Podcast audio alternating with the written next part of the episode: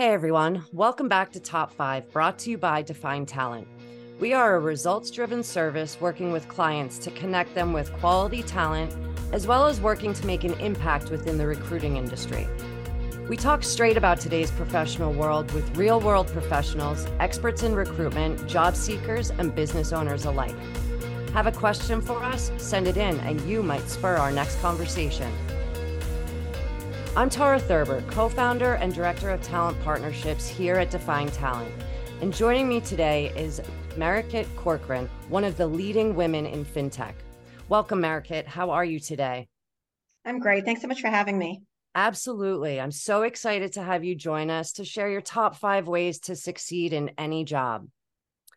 So, in doing some research, I've seen in a survey from the National Association for Business Economists that 58% are saying a recession is forecasted for 2023. With us being in the thick of 2023 now, I can't believe it's coming to the end of it. Um, how or does this affect your view on investing in startups and growing business ventures? I think we can all agree it's been a tough one to two years. The market has changed, but this really shouldn't be a surprise for anyone. The excess of 2021 wasn't sustainable, and hopefully the smartest companies and leaders prepared for that. I remember looking at investment deals where you had to make a decision over a weekend, or else you weren't even going to have a chance to get in on it. That isn't normal. And I knew then at the time that what we were seeing in the market wasn't going to be what was going to, you know, be the near future. Right. So hopefully you know, whether you're a founder or a leader of a company, you're preparing for that. And as an investor, like everyone else, I'm more cautious about where I invest, especially when it comes to startups, because inherently they're riskier investments. But my views have always been the same invest in companies that have a path to sustainable revenue, a solid product market fit, and most importantly, strong leadership, especially important in these tough times. I love that. And then as an investor, can you describe the spark you look for in either startup businesses or business leaders? Um, and just to kind of piggyback on that, when was the last time you saw the spark? Sure.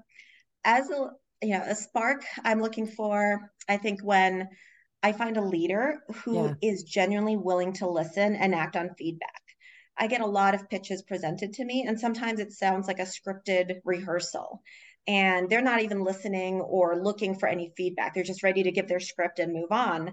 Yeah. Uh, I get very excited when I see a leader talk to me about an idea or a company that they have and actually pause to listen to what I have to say. And whether they agree with it or not, uh, you know, seeing that they're listening and they're recognizing what I'm trying to give to them, right? I do have expertise in this space, as most people they're probably presenting to. So mm-hmm. use that opportunity to listen to them, whether you agree with it or not.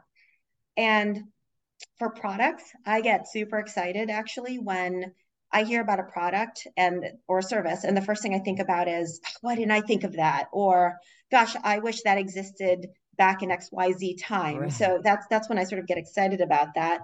And you know, those those types of things I think are are really important as you're an investor trying to make a decision on what to do next.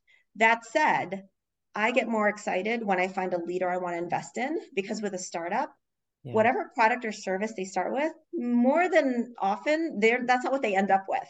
Right. So as much as you can get excited with with what's presented to you, know that it's going to change 10, 20 times before our final product is out there if they get to that point. But if I find a leader who I think, hey, this is someone he or she I want to work with for an extended period of time, that's that's when I sort of get that spark. And last time uh, I, I felt that to be honest, uh, probably the highlight was when I used to lead the Barclays Accelerator powered by Techstars. Yeah. That was um, a program which I helped lead for several years. And gosh, there were so many instances where a founder was either you know straight out of school presenting an idea or someone who'd been in the industry for 30 years and now wants to come back and change something there are so many instances that i got that spark and actually you know you probably look up that portfolio every company that made it into that program was one that you know sparked when when they when they presented to me. Right. I love too that you you go through the the listening aspect because i you know you people do have these ideas and they want to kind of explode them out there but they don't take a step back to listen to the feedback to listen to the criticism too um, the positives and the negatives of feedback. And so i i love that you value that. Um, i find that that's really important too I mean, I'll just plug it out there. I've often yeah. been asked, how do you sell to big businesses or big companies or big banks? Yeah. And it's the same advice. When you're presenting your company, they already know what your company offers because you wouldn't be having that meeting to begin right. with. the ones who are actually successful in a sale or getting a contract in place are the ones who actually listen to the people they're pitching to. Yeah. And if you pick up on an issue or a problem or a concern that they have, and then you either address it on the spot or come back to them and say, Hey, I listened to you. I know this is what you want to get done. Here's how my product can do that. Yeah. That's how you sign a deal and sign a contract. It's not going to be the cookie cutter pitch that you give over and over. That may get you the meeting, but that's not going to get you the deal. Yep. I, I can definitely um, understand and see that all the way through. So, how do you encourage new business ventures or business people to either seek out their dream or keep going when maybe they're in a rut or maybe they get negative feedback. What what are your thoughts? So i am super pragmatic. Anyone who knows me will attest to that. And my view is if there's a founder with an idea or a product that i think has real promise yeah.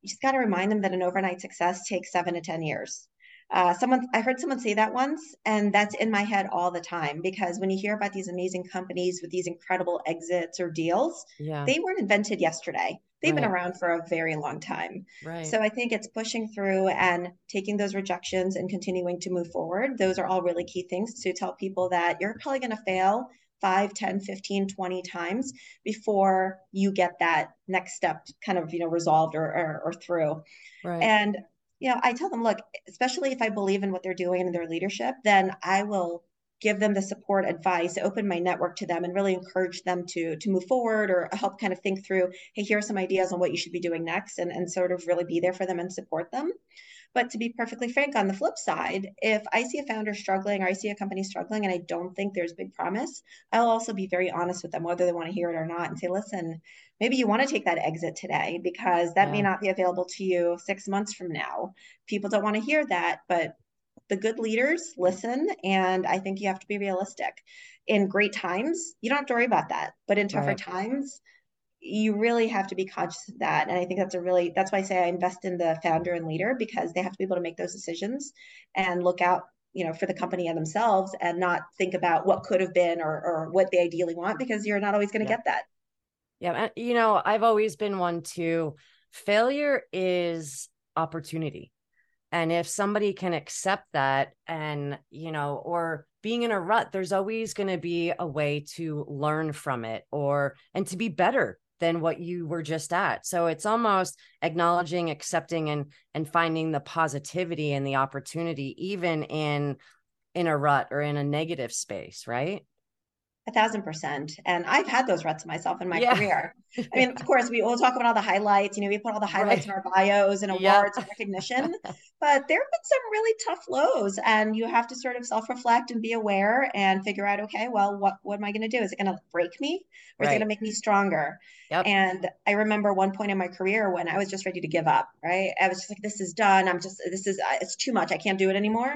And I had a good friend who I used to call my life coach, and he looked over at me and said, "Don't let this break you. This is a yeah. blip in your career." Right. And I was like, "You know what? You're right." And at the time, it was probably just like this awful moment in your career, and you're, you know, you're kind of second guessing everything you've done. But like, it was totally a blip, right? Because yep. six yep. months after that, I wasn't even thinking about that moment anymore. Right. So you just have to get through it, and whether it's your career or your company, um, you know, you got to keep moving forward. Oh, I love that so much. It's definitely true. So, to dive into a little bit with fintech, why did you choose a career in fintech? I would love for you to share your story. Kind of chose me. Yeah. I, I, to be honest, you know, 15, 20 years ago, I'm not even sure I would have known how to define a fintech. Yeah. Or, or maybe back then everybody just defined it as a payments company, right? right? Now it's it's such a broad definition. But what had happened was I had started my career in Wall Street and was an analyst at Goldman Sachs, went through the analyst program, and held a variety of different roles. And one day uh, I got a phone call from their private equity arm, and they told me that they were looking to create a new revenue generating business. and would I like to join them in doing that? And I thought, wow, wait, well, one of the, those are one of those phone calls you don't get every day. And ultimately, fast forward, we then, you know, I did join and we spent the next year developing what became Marcus by Goldman Sachs, which was the wow. first consumer foray for Goldman. And that was really where I, I, I just jumped in and I started learning about all these innovative new technology solutions. And I really did end up meeting with some potential vendors, for example, that truly were like the traditional startup that was just you know newly created as well as more established startups and i realized fintech was this game changing category of companies and i started really appreciating how much individuals finances or awareness of their finances could really impact not just those individuals but right. the industry and like the whole like you know really just like the whole economy and the whole world and it really stemmed from oftentimes an individual understanding how money works, how they should save money, what they should do with their finances, how they should think about it, whether it's for themselves or their businesses. And I got really passionate about about the space. And ultimately, when um, you know, I'd spent a couple of years at Marcus and I was trying to think about, you know, what, you know, we had already launched like what was next. I had this opportunity from Barclays who recruited me to run their accelerator program, run their fintech partnerships, eventually lead uh, several investment uh, pools of funding capital, and then create new programs to support and work with fintechs. And I really just immersed myself in this space and realized one, it wasn't just one one lane of category. Fintech can impact you in so many different angles. Uh, some of them aren't even financial services related, right? It's really broad. You can go into healthcare, you can go into gaming tech. There's just so much out there. And I got really excited about the solutions I was seeing that I could see impacting my day to day life. Yeah. So, a fun story I always think about. So, um, I got, you know, when I got married almost two decades ago, I remember receiving a stack of physical checks. And my husband and I had a destination wedding, and mm-hmm. we were going to go to Hawaii right after our wedding. I carried these physical checks with me through through Hawaii and put them in like my hotel safes because we were island hopping yeah. for two weeks, hoping I wouldn't lose one and they wouldn't get wet. And to think about how crazy that is now with with the solutions that are out there. That wasn't that long ago. Right. And and to think about like wow. that's such a minor thing, but that inconvenience doesn't even exist today. Yeah. So to think about how something that simple could be impacted versus you know how fintech can so be broadly uh, you know um, applied now, right? You think about you go online, you know, there's embedded finance and so many different um, opportunities out there. You can you can sort of buy anything online and take out a loan, or you know, do it in multiple payments and do it all in one stop shopping or you know even on the flip side you could be a gig worker and you yeah. can have their fintech application that help manage your funds so that they're coming in in regular increments or helping you manage it. Like there's just so many different applications. And i guess without choosing fintech i kind of fell into it and it just became something um you know that, that i was just immersed in and passionate about. And i just see the applicability everywhere. So it's hard not to be invested in it and hard right. not to be immersed in it and wanting to support it. And we're just beginning. There's so much to do. So much to do. And i feel like it's it's exploding fast though and it's growing fast too uh, it totally is and there was that massive growth of course over the last probably five seven years yeah i'm trying to think about the last year or two but you know maybe right. five years prior to that there was just this exponential growth but yeah. there's still so much out there and probably a shift in what types of companies and solutions are going to be created and grow. And you know, I'm talking about physical checks. I can imagine what we'll be talking about in 10 years of what's, right. created out there. Yeah. It's exciting. It's really exciting. So as you know, one of the leading women in fintech, I know that you do a lot of talks, you do a lot of interviews. I mean, that's how I came to meet you was watching you um, speak at a Tech United event. Um, when you're speaking, talking, interviewing, reading your bio, what is one thing that you wish you would have said? Um, is there anything, is there one thing that is missing or that you would want to send out to the universe? So, uh, actually, two things pop into mind. So, I'm going to answer it in two ways. Okay. Probably personally about me. Yes, you can read my bio, read about the accomplishments, and I'm very proud of them. And trust me, I worked really hard to achieve each and every one of them. Yeah. But I think what doesn't come across sometimes, whether it's me or anyone's bio, is like who they are as a person and who they are as an investor or colleague. And for me, I think really is what you see is what you get. I yeah. genuinely try to be a good person. I sincerely try to help any company I work with. I don't pretend to know everything about everything. I, would like to say I know a little bit about everything, but I know an expert in pretty much anything. So everybody is a phone call or a text message away right. when I need that information. I think that makes you valuable um, to be able to recognize that and, and sort of build that network. And I, I do believe, like, you know, for me, you get what you give and yep. that's something I, I, I do think that I, I live by, and that's probably not something that I'll ever come across in a speech or or or a big interview. Um, and the other thing I, I think the flip side I just wanted to answer to that was, you know, when you do all these talks, I will say it's good and bad to be labeled as a woman in a male dominated industry. So right. good because people are listening, and I love that I have the voice and I have the ability to get my message out there and hopefully you know strike a chord with you know with people. Yeah i love it when i get like a, a ceo of a big company come up to me after a talk and be like oh my gosh i had no idea about xyz you know thanks for communicating that. Yeah. so that's awesome. But I, I do think that we have to be careful that if there's for example a woman in a male dominated industry that the questions don't all become about so what's it like being a woman in that industry? or talk to me about diversity. And again, I, I think it's a double edged sword. Love yeah. the platform and ability to voice that, but you also don't want to be labeled as, okay, well, you know, we have this, you know, woman speaker, she'll talk about, she'll talk about that. And uh, I, I do think there's there's a bit of a, a balance you want to get there. And look, I'll talk about gender equity all day. Yeah. But I, I hope people are listening to more than just that because yeah. I want to be looked at as Mariquit Corcoran, an accomplished, hardworking leader who has made change and impacted XYZ colleagues, companies, founders, etc. Not Mariquit Corcoran. She's a woman and she's all about diversity and you know she brings diversity into the industry. Yeah. So while true, I want that to be secondary, not the primary. I love that. I just got goosebumps. So thank you. Thanks. As a trailblazer, why do you think it's so difficult for women to break into or break through in the tech industry? I really think inherently it's because it's not easy and it's yeah. easier to give up. Yeah. Uh, I think about all these other careers I could have chosen, or many women can choose, where they don't have to fight so hard for equal opportunity, equal pay, not being the only woman in the room. Yeah. And it's easier to take that path and be you can be just as successful, make just as much money and collect as many titles as you can work versus working in tech. So I think that's that's a tough one. So I think you really have to recognize progress is slow. It's yes. not going to be overnight. I certainly can't fix anything myself, but I can make incremental changes and if I can help a few founders or a few women with their careers, I've done my part and hopefully others do the same. And, you know, maybe some have done that for me as well.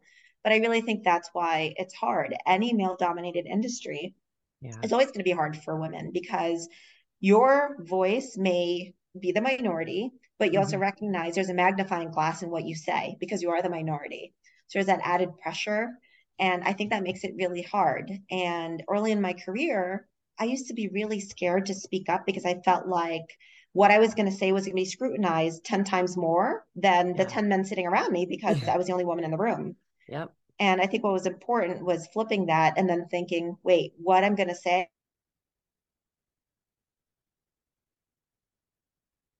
woman in the room, then more people are going to listen and hopefully be impacted by what I say. So it's a, just looking at the two different perspectives. I love that. And you know, I I work and talk to a lot of women that are trying to break into the tech industry or are in the tech industry and are struggling to find their voice or to use their voice. So, you know, one thing I like too that I hear from you is just keep pushing, keep pushing forward, breaking those boundaries and, you know, allow yourself to be uncomfortable, but feel that that uncomfortableness and and just keep just keep going you know i i feel a struggle when i talk to a lot of women and it's they do feel that way. And i also feel that it's good to let them know that they're not alone.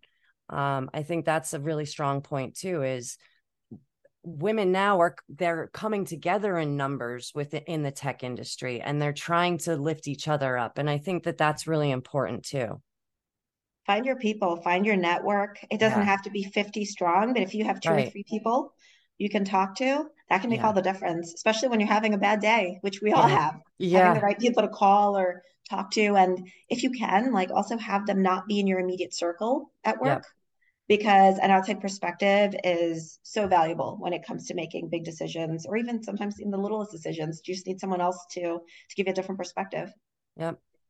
I love that um so within the industry what are some changes you'd want to see um i think let's kind of just target into um let do you have a favorite quote or mantra that you use uh, yes. Well, this is probably not specific to the industry, but right. I saw it in a sign once at some like random location in London, and I never forgot it. I'm pretty sure I took a picture with it. And it basically said, work hard, play hard, and be kind to others. And I think that sign or that message can be in a kindergarten classroom. Yep. And it can be in, you know, the office of a Fortune 500 CEO. Right. Absolutely. Those are words to live by. And I think about that all the time. Absolutely. I really love that a lot. Um, in regards to technology, what are some updates you're excited about that are happening nowadays? Gosh, it's probably the hot topic of of the of the year, but right. all the all the all the things happening in AI. Yeah. Uh, it's just beginning and artificial intelligence isn't anything new. To be honest, I found like five years ago it was such a buzzword. Mm-hmm. Every other pitch I heard used the words artificial intelligence, whether they were truly using it or not, or understood it or not. Right. But I do think with things like ChatGPT and all these other innovations coming along, it's just beginning, and there's a lot of opportunity there to impact every industry, not just financial services, right? It can impact everything, uh, healthcare, consumer, et cetera. And I think that's really exciting as long as people get it right and yes. it's being used in the appropriate way uh, I, I, really think it's limitless. Um, I remember, I think I, I had read, I think the the founder of ChatGPT said something like, "Look, calculators changed the way math had to be taught, right? Things like ChatGPT are going to change the way essays are written or yep. or tests are given, and I think that's great. I, I actually think innovation and change is good as long as it's used smartly and correctly.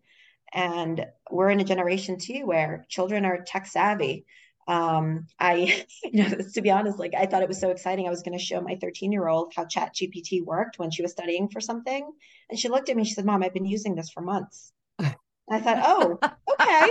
Um, but, but, but, you know, I mean, it was right. The biggest, uh, the biggest sort of um, people that are going to impact technology and innovation are probably between the ages of like 10 and 16 years old right now. Yeah. that was really humbling, by the way, because I thought I was going to be like, look at this exciting thing I'm going to show you. And it was just like, yeah, okay, I've been using this for months. What are you going to show me? Been there, done that. Thank you. exactly. uh, when, you know, I talked to my daughter about it as well. And it's, it's something for me. I think a lot of people look at um, AI in so many different ways. And you're right, that it needs to be used properly because I think uh, that's going to force the next generation and the next generation to grow and and think further and further outside of the box in order for um i mean all different industries to really change and change is good i feel like so many people get very worried about change or start to get really nervous but i when i what i'm seeing out there is all of the changes is good are good because it's just going to help everything I say grow. I, I feel like i keep going back to the grow and and innovate and step outside of the box step outside of the those comfort zones in order to continue to push moving forward keep pushing forward I absolutely agree. And I think what's exciting about AI is when you look back, maybe even 20 years ago, yeah, the words AI were linked to robots that take over the world, yeah. or you know, uh, it, it, was such like a scary mystery sort of sci-fi type of thing. But yeah. I think there's a lot more education, right? It's not really that that out there, right? It's something that can exist in, in so many things that we use every day. And I'm sure most of us who turn on a computer every day encounter some sort of AI without even knowing it. Yep. And breaking it down, and I think educating people about what it actually is, what it means, makes it a little less scary. You know, it's not about uh, these fancy robotic movies that, again, I think back all those movies that came out 20 plus years ago. That's always yeah. what they were. So it became yep. a scary thing. Whereas now it's hey, AI is using, you know, an online chat bot that allows me to resolve an issue without yeah. going through 20 steps or prompts on a phone. So right. That, that's great. Right. It's an added tool for us. It's an added tool for us to utilize. Oh, amazing. Mariquit, I I could be on this for hours with you. Um, please, I would love for you to share with our audience your top five ways to succeed in any job number one, I think about this anytime I actually recruit or or interview an individual and it's be yeah. someone people want to work with. I it's so that. simple. You don't have to be the smartest person in the room. Just be someone people want to work with because ultimately that's what's going to matter the most. Um, two, don't offer your help to someone if you're not sincere about it. And throughout your career, you'll find people like, "Oh, do you need help?" or "Can I can I assist in that?" And then when you actually maybe once in a while ask them. They almost seem annoyed with you. Yeah. versus the ones who actually are sincere, want to support you. So yeah, better off just not offering. Uh, three, learn from others' mistakes. Don't be smug. You could make the same ones yourself. You're not you're not above that. And when you see someone going through a tough time, observe, watch, um, you know, have have some empathy and know that yeah. that could be you. So learn from their mistakes. Four, if you're in a position where you have time, contacts, and lessons learned to share, please do so. Uh, I really do believe I said earlier, you get what you give. Yeah. And last, uh, it was in that sign I saw a long time ago, which is be kind. It's such an easy thing to do, but it's something people don't always remember to to do. And the thing is, in your career, at least in my career, I think you're you're going to remember every time somebody was kind to you. And at the flip side, you'll remember when people were unkind to you.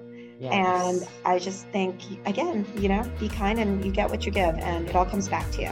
So those are my top five to succeed in any job or anything really. I love it. Thank you so much for sharing your time with us today.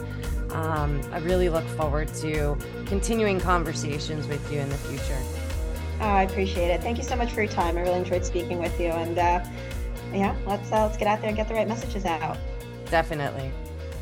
We are Define Talent, a Define Logic service coming to you at top five. Make it a great day.